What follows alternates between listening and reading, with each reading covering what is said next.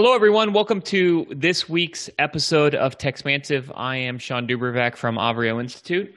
And I'm Ross Rubin at Reticle Research. We have something very special for you in this week's episode. It is our 100th episode, and we wanted to mark that. So stay tuned for uh, what is to come.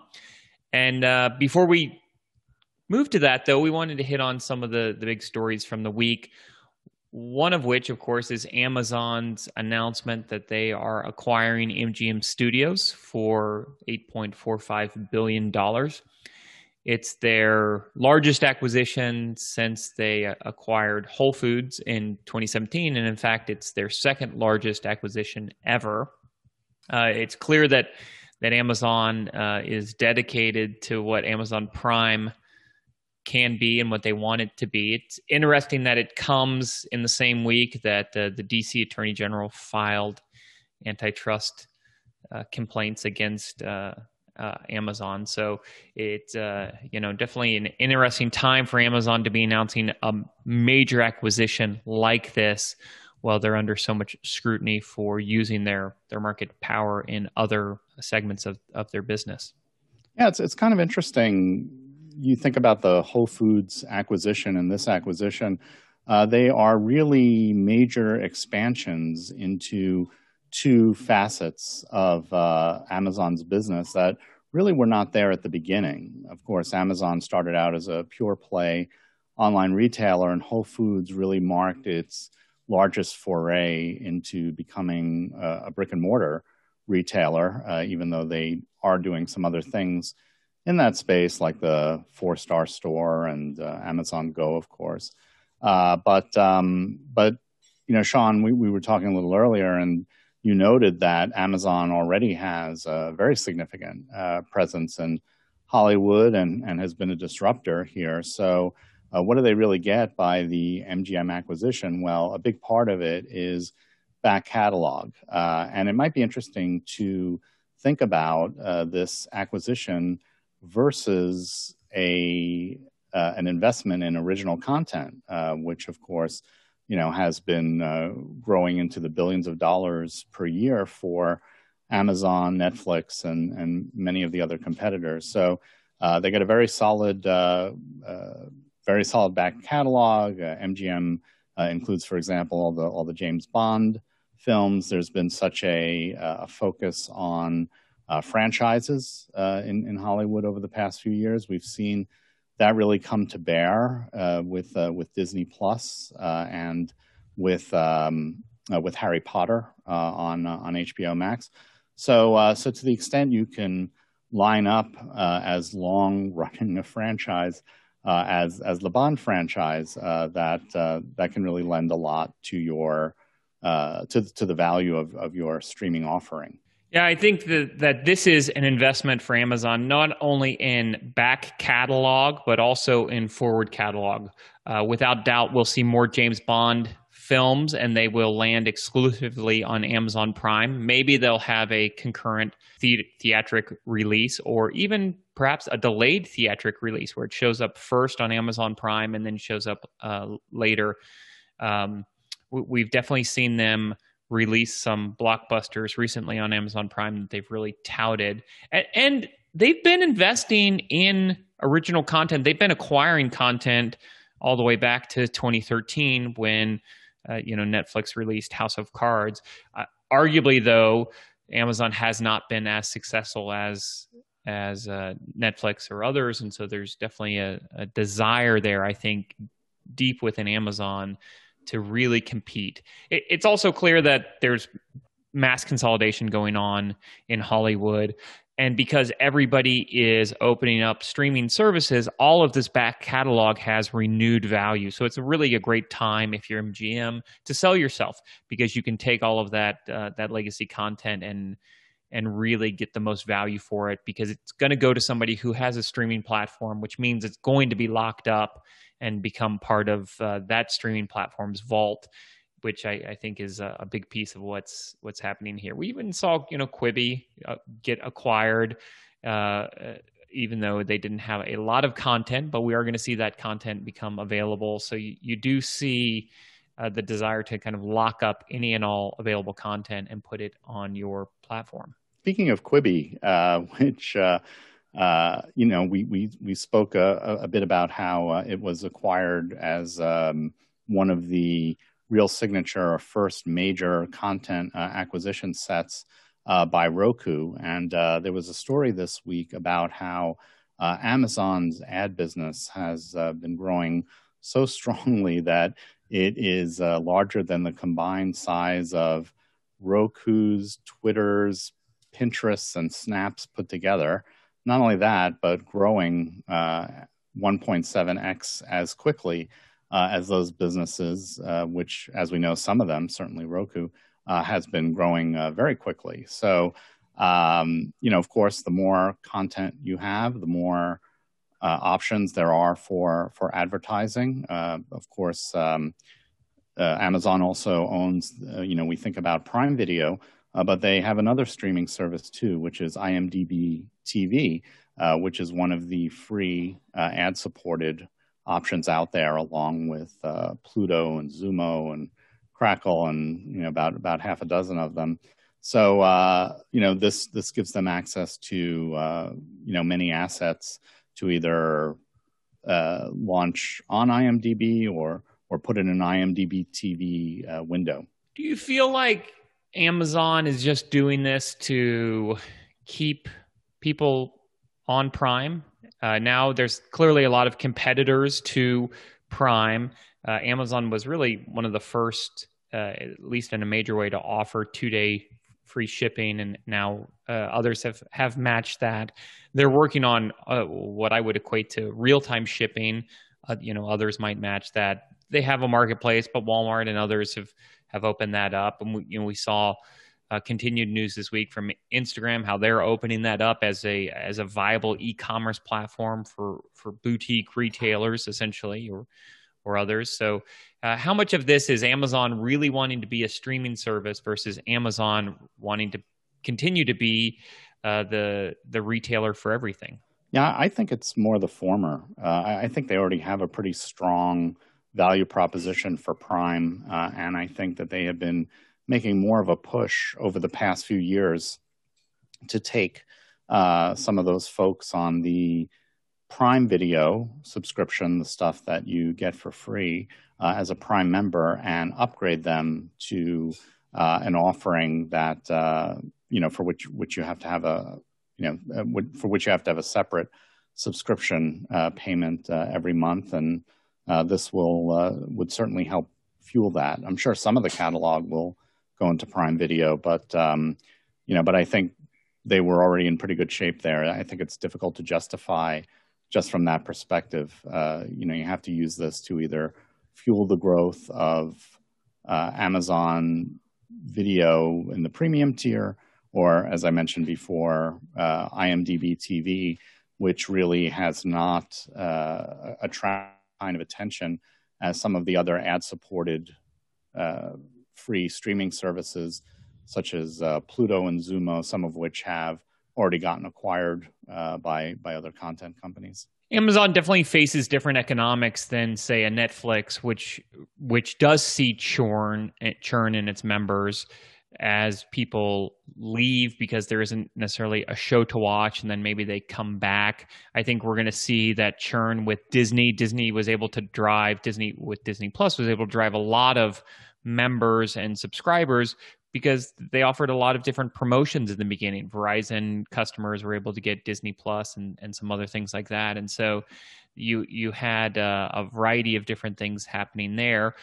Uh, but I think that they run the risk of of seeing their members churn away if there aren't new offerings and, and new movies to watch. Amazon arguably has different economics because you do get all of these other things with your your Prime subscription, and so you might not be wanting to uh, to give that up just because there isn't a new movie to watch because you're still ordering shoes or guitar strings or whatever it is that you're ordering, uh, you know, on a daily basis.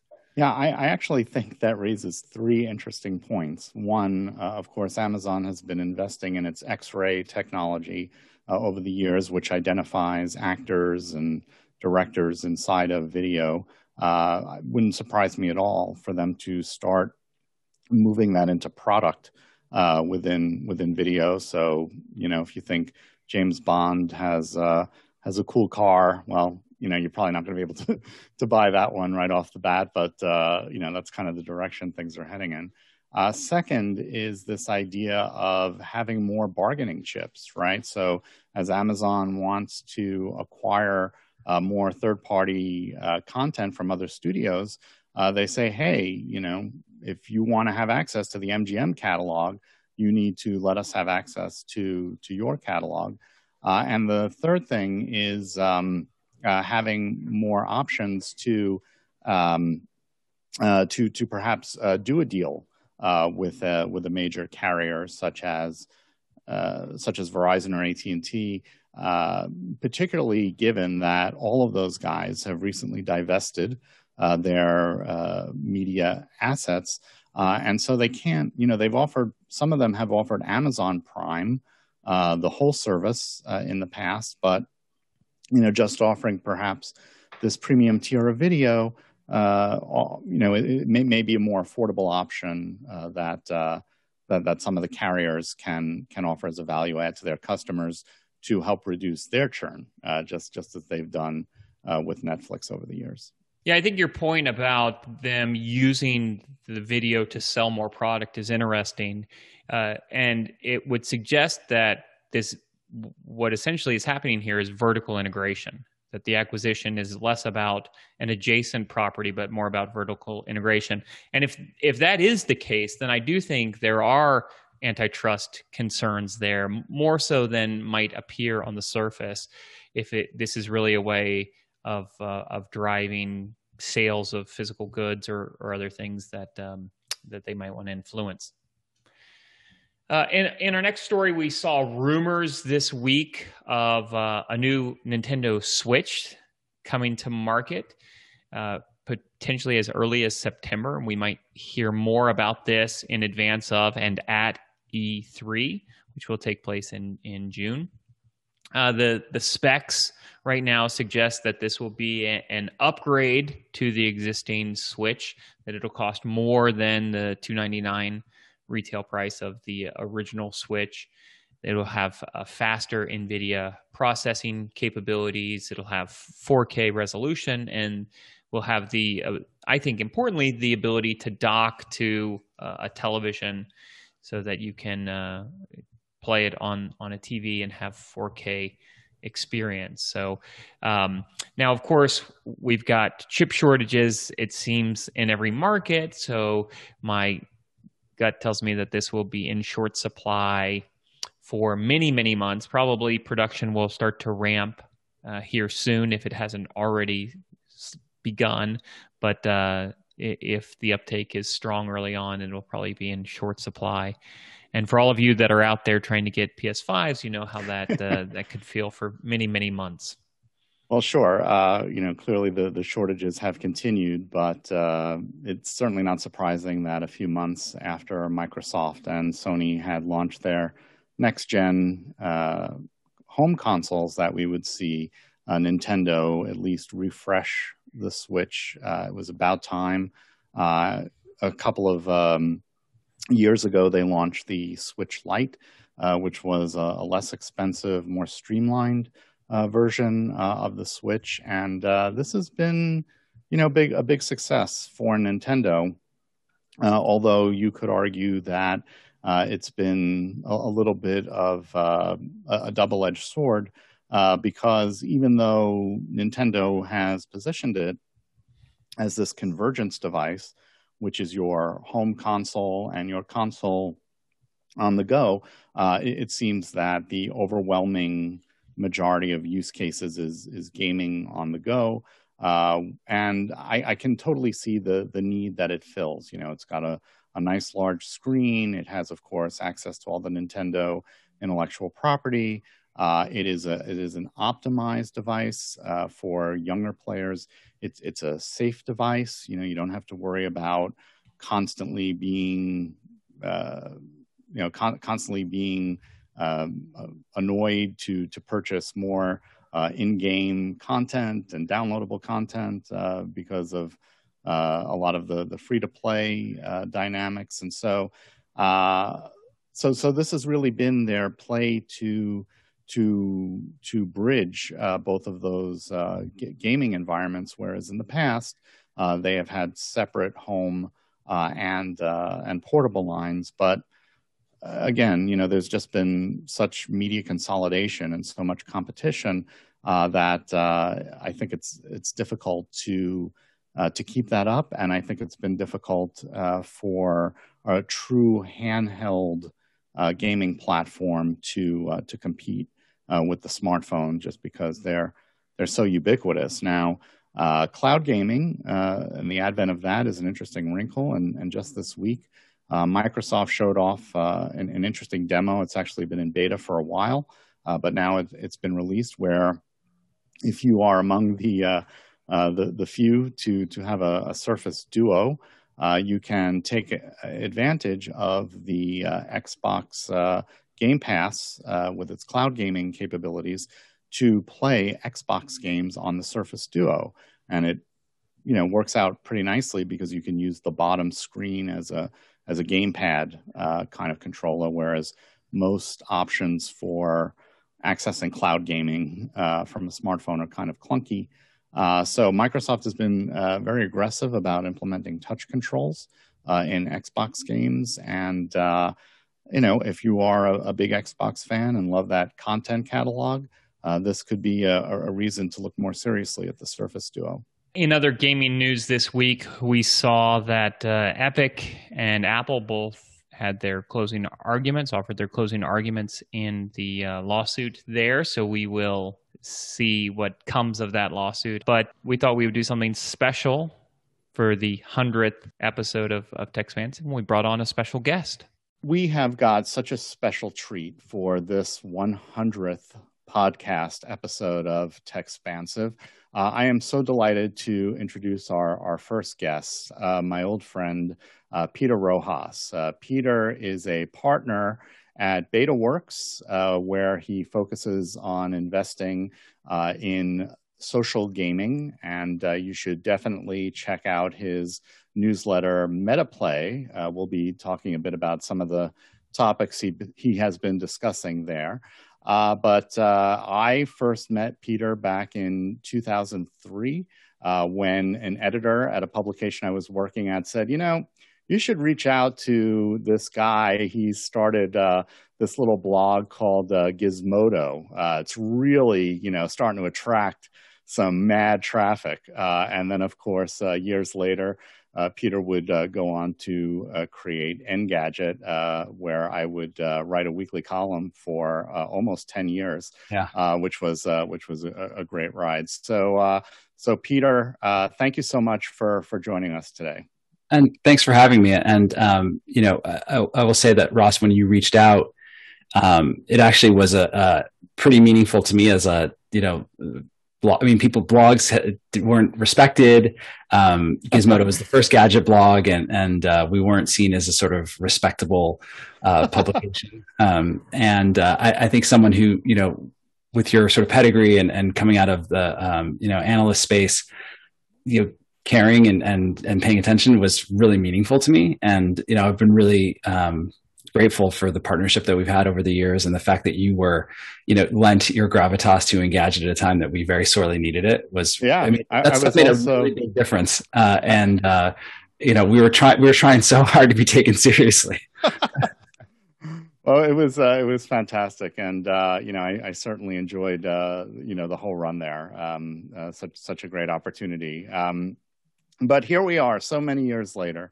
Uh, and so much has uh, transpired uh, in, in the world. I think back then, uh, if uh, someone had told us that we would all be running around in, in virtual reality in these uh, environments that seem to be on the verge of um, integrating in, into real physical reality with a, a, quality of graphics that really are, are, you know really really mind blowing and and starting to come down to uh, affordable price points. Uh, we uh, we would have um, we, we would have responded with a with a healthy degree of uh, skepticism. Uh, but here we are, and so uh, Peter, you know, as, as you look around the landscape, what are some of the the big trends you're you're you're seeing in in social gaming these days?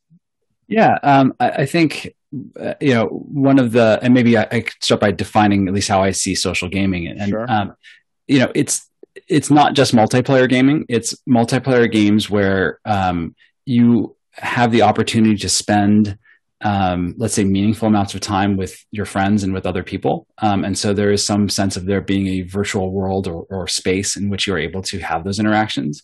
And so um, you know I, I, don't mean things like second life which aren't really games um, right no, and I want to get back to that in a minute. yeah, in the sense that we yeah. think about them, um, but the, that they do have the structure of games, and that the structure of the game is actually really critical to the socializing aspect to it of it. Mm-hmm.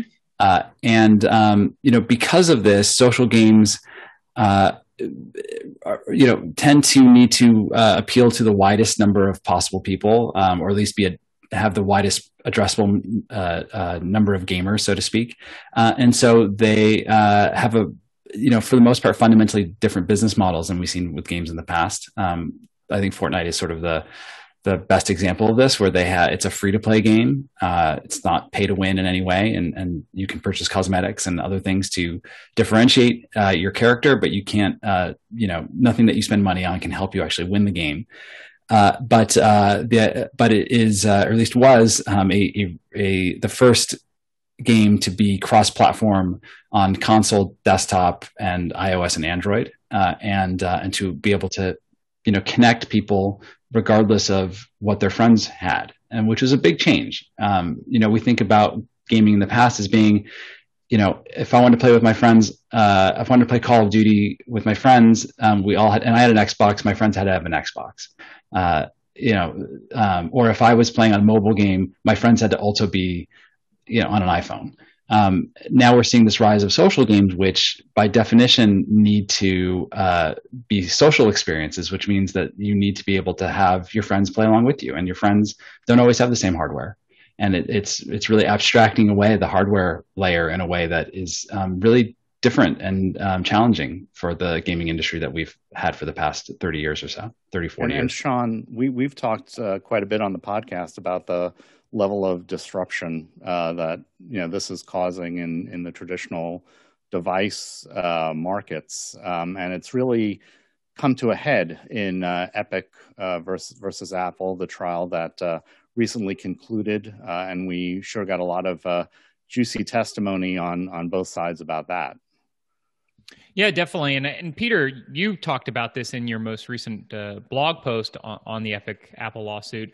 I, I, mean, it really was a very fundamental shift and uh, uh, really a phenomenal shift that Epic was able to negotiate these uh, cross play agreements with so many platforms and really fundamentally uh, change that. And, you know, when you talk with uh, younger generations, when I talk with my kids about this, uh, especially my my youngest son, he fully anticipates that we will exist at some point in a kind of ready player one type atmosphere right that he'll go he'll go to the mall to shop in a virtual space and from his vantage point he sees no reason why hardware would would matter in that. You know, you can buy different hardware to ex- to experience it in a different way, just like they do in, in Ready Player One. Yeah. But at the end of the day, everybody can access that that universe regardless of what uh, platform they're on. So I think uh, you know the points you made in, in your blog post are actually really uh, interesting and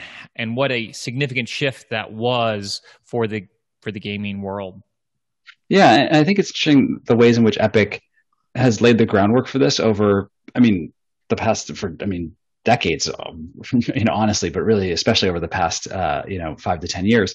The fact is, they're having a game engine, Unreal Engine, right, which can, um, uh, which supports games across mobile and desktop and console was a key part of of the equation there, and and really important, you know, sort of far sighted of them to um, you know think about the ways in which games could be supported on you know both mobile and console and desktop right? And that's something that was seen as uh, uh, that the markets had seen before as sort of bifurcating right? You had mobile and you might use uh, uh, you know, you might use Unity or un, you know or Unreal for a mobile game, but uh, you know the work that uh, Epic did to make sure that it was really easy to be able to port a game over uh, is is really underappreciated. I think um, the stuff they did with um, you know their uh, uh, live ops and the, the the services side of this to be able to do um, cross player across all these different platforms and and handle um, concurrency and uh, you know 100 players in a single game and, and have it all work um, again across different devices i don't want to minimize the amount of work and effort that goes into something like that um, but then on the uh, on the business development side the work that they did to persuade sony which um, saw opening up cross you know console cross platform play uh, they saw that as a strategic disadvantage for them they saw it as um, you know if we uh, if we allow playstation players to uh, you know, play games like Fortnite with their friends who are on an Xbox or friends on a Switch or friends on an iPhone, um, we're not going to be able to lock people into our ecosystem in the same way. And you know, it's it's it's interesting to see how um, you know each each everybody wants to sort of own the ecosystem and own the platform, and we're see we see how these things come into conflict with one another. Um, and, and, this is really at the heart of the Epic versus Apple, um, you know, dispute, which is Epic sees itself you know, as the platform, right, with Fortnite. And so, you know, they can't take a 30% tax on um, creators making and selling things within Fortnite. And then Apple also taking a 30% tax. And then also all the other sort of, you know, expenses and fees that go into it. And so, you know, I, I referenced Roblox's S1 and some of their filings uh, and things that they've, they've shared. And, um, you know, the reality is that it's, it's hard, it's a pie that can only split so many ways. And, uh, you know, creators um, with Roblox get uh, actually less money than Apple does um, for the creations that they're when, when someone buys a, a, an experience or buys a virtual good in Roblox, um, the entity that take the Apple takes more of that than a creator. Um, I think it's like you know it's like twenty four point nine percent and twenty five point one percent or something like that. Um, I should have those numbers memorized, but uh, um, but my point is that you know Epic is looking to a future where the layer that's the most important is their their layer that cuts across all these different platforms. Whereas Apple still sees it as, you know, our platform is the most important one. Our ecosystem is the place where players should pay, pay the, you know, where the tax should be collected. And um, these things are are intractable in some sense. Um, at some point, um, you know, for the the industry as a whole to grow, we're going to have to resolve this and figure it out. And um, I think Apple's going to come down a little bit, and for, Epic will concede something. But the fact that they were willing to go up against Apple and sacrifice Fortnite on iOS to make this point um, means you know signifies how important it was to them, and also uh, highlights how Epic was one of the few companies that was positioned to do this. They were not entirely dependent on mobile for their revenue, um, but it was significant enough for them to fight over it. And there's not that many companies in that position right now. Roblox, for example, makes so much of its money from mobile that they couldn't pick this fight because their business would there wouldn't have been a forty billion dollar IPO this year, right? If they had picked a fight last year with uh, with Apple over this and been kicked off iOS. Um, so so in a way, Epic and and I think this is in part fueled by Tim Sweeney's um, this being more than just about money for Tim Sweeney uh, that you know they are willing to make this point and fight this fight because in the long run, for social games and these sort of metaverse based experiences, whatever you want to call them, to be successful and to be places where people can make money and you know uh, create economies, you have to figure out. You can't have it so that you can't have the mobile platform taking thirty percent and then the metaverse platform taking thirty percent. Um, because it just doesn't leave enough money left over for you know the creators and and i think there's been a, a few things there so we have heard pretty similar rationale in terms of uh, the conflict between, for example, Apple and Spotify, you know, in terms of what is left over in, in order to pay creators uh, after uh, the platform vendor takes its cut. Uh, and uh, it also helps explain why, you know, to your point, uh, Epic was willing to to poke the bear uh, because it had uh, uh, had really impressive success uh, in getting Sony and uh, Microsoft to uh, relax some of the rules. You go into some of the interesting implications of what this is going to mean for Xbox, uh, X Cloud, and and some of the the uh, Xbox subscription uh, services. In that, again, you know, for free to play to work, you kind of have to circumvent uh, that yeah. because you want to access the, the, the greatest number of of gamers. I also, Peter, found it really interesting your point about all the services that Epic provides uh, for developers because I think that was really one of the undercurrents of the trial. Uh, Epic going after Apple, saying, "What what are you doing? You know, what are you, what are you doing for this thirty percent? You know, you, you say yeah. you're you're making it a, a safe environment for everybody out there. But look, you know, here here's a few examples of where things slipped by you, uh, and and that's why it was really important for them to argue about the consistency uh, or you know sometimes deviations from the consistency and even getting tim cook to say hey we're not perfect you know we're, yeah. we're going to make mistakes I think it's one of the challenges of of where Apple is at right now, um, and I've sort of lump Google in there a bit, as you know, with um, mm-hmm. Play Store, but um, is that we're now, I, I, guess, about a decade plus into the App Store, right? Uh, and um, the rules that they, the rules of the road that they set out they've obviously changed a bit over the years, but um, you know, a lot of the things that they um, the, the the the tech the world that they were designed for doesn't exist anymore. Um, I mean, the cl- cloud based applications were, I mean, few and far between at the time, right? Uh, and uh, a lot of the um, the the things that that uh, uh, you know, the idea of a lot of things being cross platform, for example, um, largely didn't exist, or at least didn't mm-hmm. exist in the same sorts of ways. And um, you know, there are issues around um, you know the sort of anti-steering rules that that Apple has, right? Which is you can't um, you know if you're Netflix or Spotify, you can't um, point someone towards another way to pay. Um, you know, even if that exists, if that exists, that's fine, but you can't point someone towards another way of doing right. that. And and the uh, judge uh, got on them a little bit. Yeah, the judge got. That, yeah. It was it was kind of fun to see the judge, um, you know, highlighting that. Um, and uh, uh, I, I am. If I had to guess, I, look, I have no idea where this court case is going to go. Honestly, like I, I, I, wasn't sort of being, you know, cute when I said I, I, I really don't know how it's going to turn out.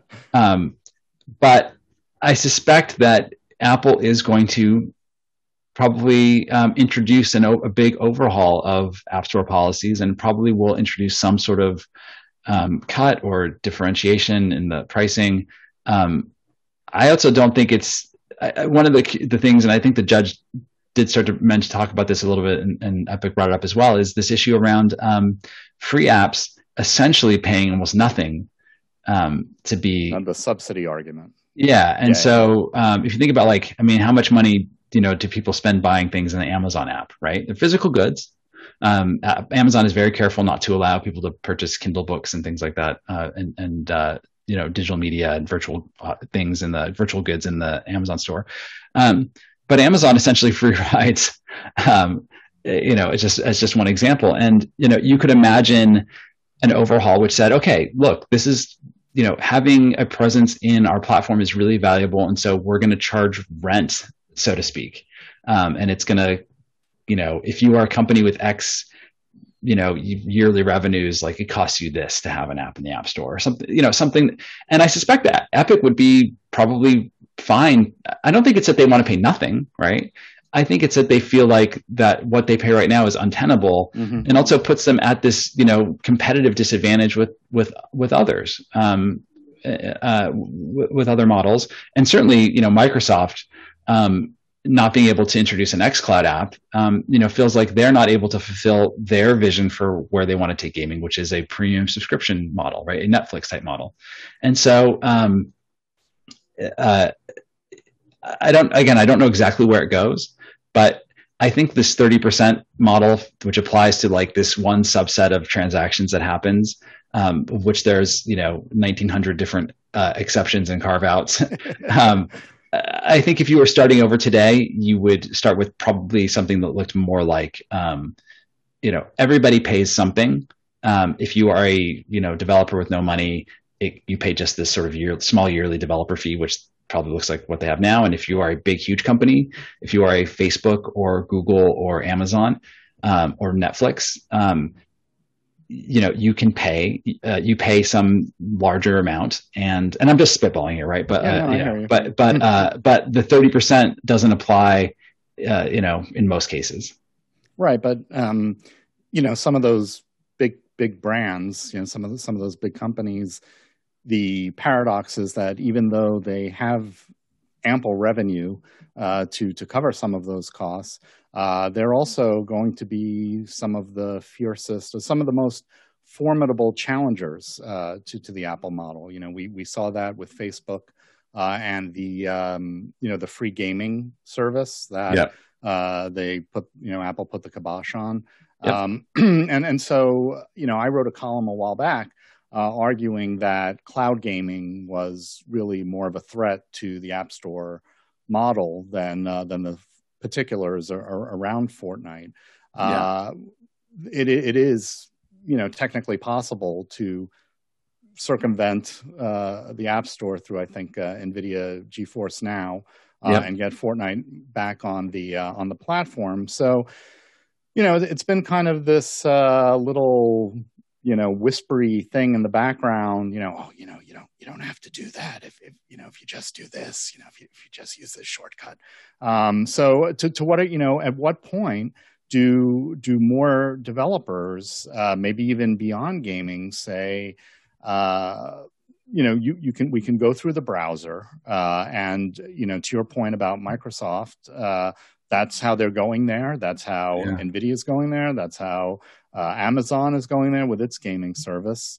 Um, is you know Apple just kind of like creating this this pathway toward everybody going going to the cloud and and you know what at what point do, does that become feasible if ever yeah i think the, the funny thing about it is if you go back Steve Jobs initially resisted having an app store. That's right. He wanted everything to be a web app. That's he wanted everything to be a web app. And I remember uh, complaining about this to I had to, to some extremely hardcore uh, Apple fanboys uh, when I said, "Well, I, I, I, have a native Gmail app on my you know my Treo or whatever, uh, which I did, uh, and um, and saying, well, you know, you could just install a web app and it's just as good." And it, it wasn't as good. Um, and obviously they've gotten a lot better. And, and uh, um, but I think that Apple still um, uh, hamstrings the what can be done with the browser. They certainly yes. don't allow. Uh, they certainly give themselves access to a better um, version of, of Safari than they mm. give to, to third party developers. Um, in terms of the rendering engine, there are some noticeable differences there. There are some private APIs that, that developers don't get access to. Um, but I also think that they are now they have this weird perverse incentive to um, to hinder development of the browser and capabilities of the browser in order to to preserve their um, Apple ecosystem and the revenue that they generate there. And I think that that in the long term is not just bad for everyone. I think it's actually bad for Apple too. Um, you know, given the how important the web is um, in terms of our you know mobile experiences. And um, again, I think in the long run, they would be better off um, finding ways to make it you know easier for people for big companies and small companies to be able to do these things as apps.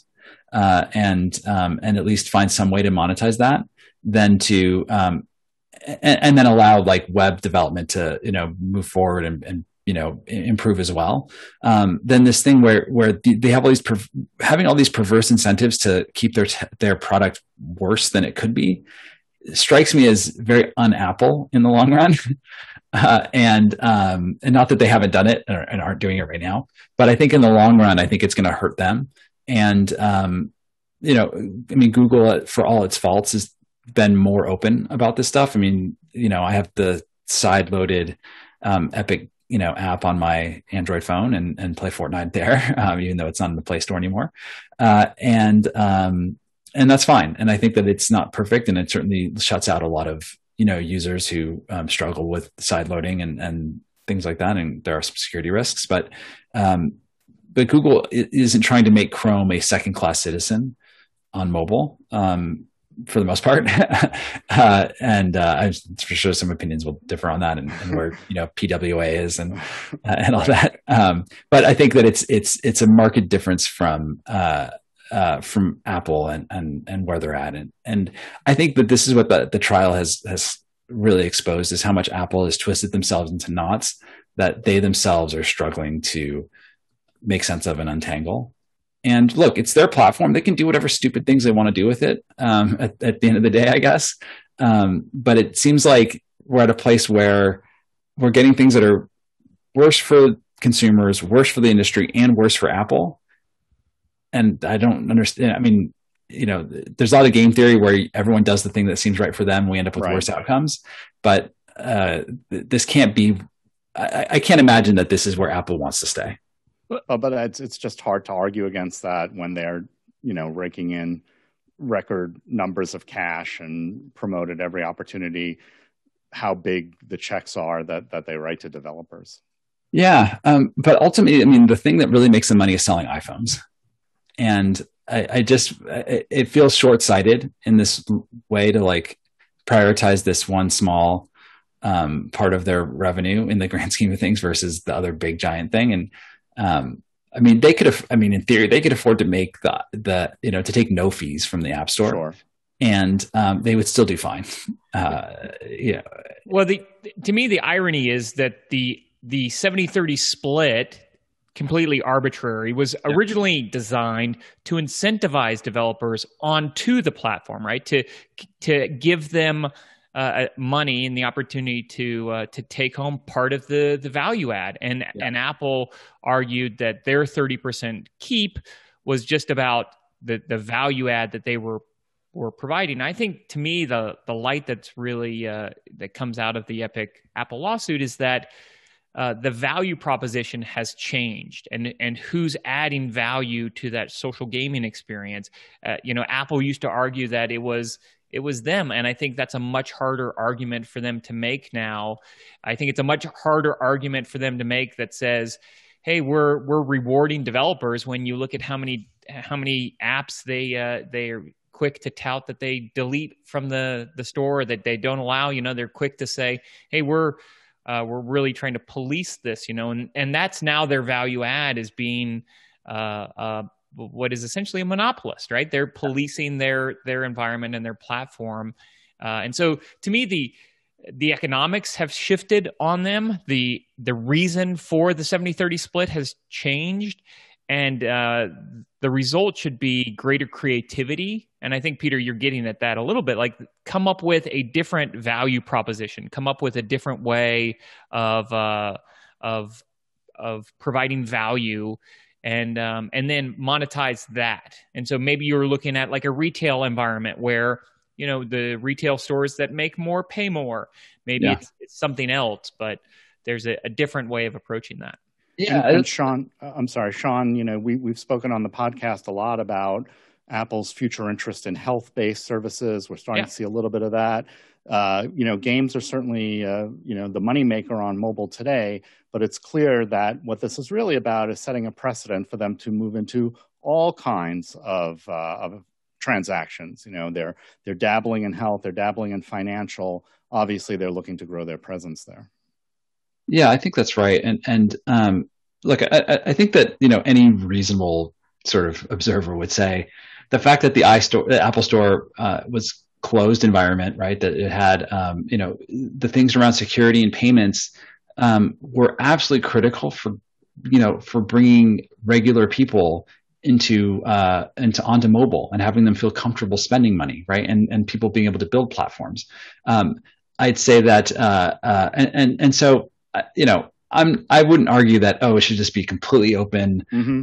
And uh, anybody should be able to do whatever they want, right? Um, there, there are some genuine security and and fraud reasons for for having um, you know, at least having having Apple do you know do what it does, and I think that like they have created value for developers and and certainly for end users as well, right? Um, I'm not going to argue against that. Um, I, I, think what I what I keep coming back to is this idea that um, if we were starting over, if we were starting from scratch, we would just have a different we would have a different system, and we would try to incentivize. I would try to say, what do we want to what is our goal now? Because our goal isn't get people comfortable using, you know, making spending money on their phone. um, we're past that point now. Now it's it's um, you know to Shawn's point, it's like how do we enable like this next generation of creators to be able to um, you know create a livelihood using their phone. Um, uh, there's a, a great um, uh, post by I think it was from Li Jin from Atelier Ventures uh, where she talked about how um, the App Store model is making it really difficult for independent creators to make money because um, you know there some things like even like the $999 limit on purchases on the iPhone sounds like a really high threshold, but um, it's not for certain kinds of things and certain kinds of creators, right? And the, the work they're trying to do, and that cut um, makes it really hard for people to, um, you know, to monetize their audience, to charge their audience on the platform where people are consuming the content. You have to do these sort of workarounds, and it's one reason why things like um, you know, Substack and OnlyFans and, and these other places have become, you know, popular because there are ways that you can monetize your audience that you have um, and you have to and, and, you you move them off platform so to speak. Right. And it's a weird missed opportunity for both the creators and for apple because if apple made it easier um, for and and more uh, uh, reasonable for creators to monetize their audience you know on platform so to speak creators would just do that uh, so uh, we're seeing a little bit of that with them getting into the podcast stuff after yep. all the, these years. Uh, you know, your your point about the 9.99 limit, I I believe that was implemented uh, in response to the I Am Rich app, yep. Uh, and and it, it just comes back to your point, Peter, which is look, they pioneered this model, they have done extremely well with it, but do they get to, or should they, you know, either from a public policy perspective or from an Apple internal business perspective, continue with it in perpetuity uh, and and not, you know, make changes in in recognition of how the world has changed. Yeah, they're they're, they're going to have to change, uh, and like and, and and I think if they um, do, I think there's an interesting argument, which is if they they do not, if the market if does if there's not enough market pressure for them to change, then then kind of by definition they're a monopoly, perhaps. Mm-hmm. Um, and so um, that's it's an interesting, uh, and I think this is something that the judge is going to be sort of weighing is that um, it seems like Apple has lagged in making changes that seem way overdue, right?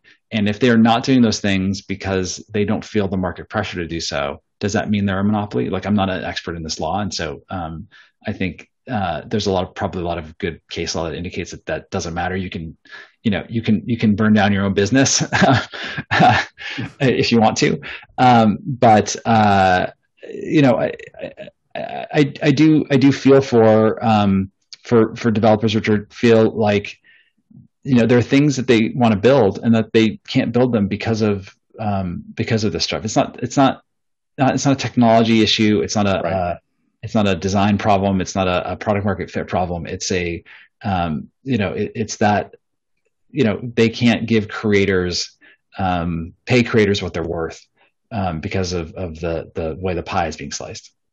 Well, Peter, we've, we've certainly appreciated your, your helping us with our creation today. Uh, thank you again so much for joining us. And uh, uh, I, I, hope we can have you back uh, real soon. There's, there's yeah, so much and, more I wanted to discuss. no, anytime. Like uh, like I said, uh, uh, be careful what you wish for because I can I, I, will go on at great length. But um, thank you so much for having me on. Well, thanks again, Peter, for joining us. We look forward to having you back soon. I know our listeners would love your uh, your insights and your expertise. That will wrap it up for this week's episode of Techspansive. Again, I am Shawn DuBravac, and you can find me on Twitter at Shawn DuBravac. And I'm Ross Rubin. You can find me on Twitter at Ross Rubin. Thanks for listening.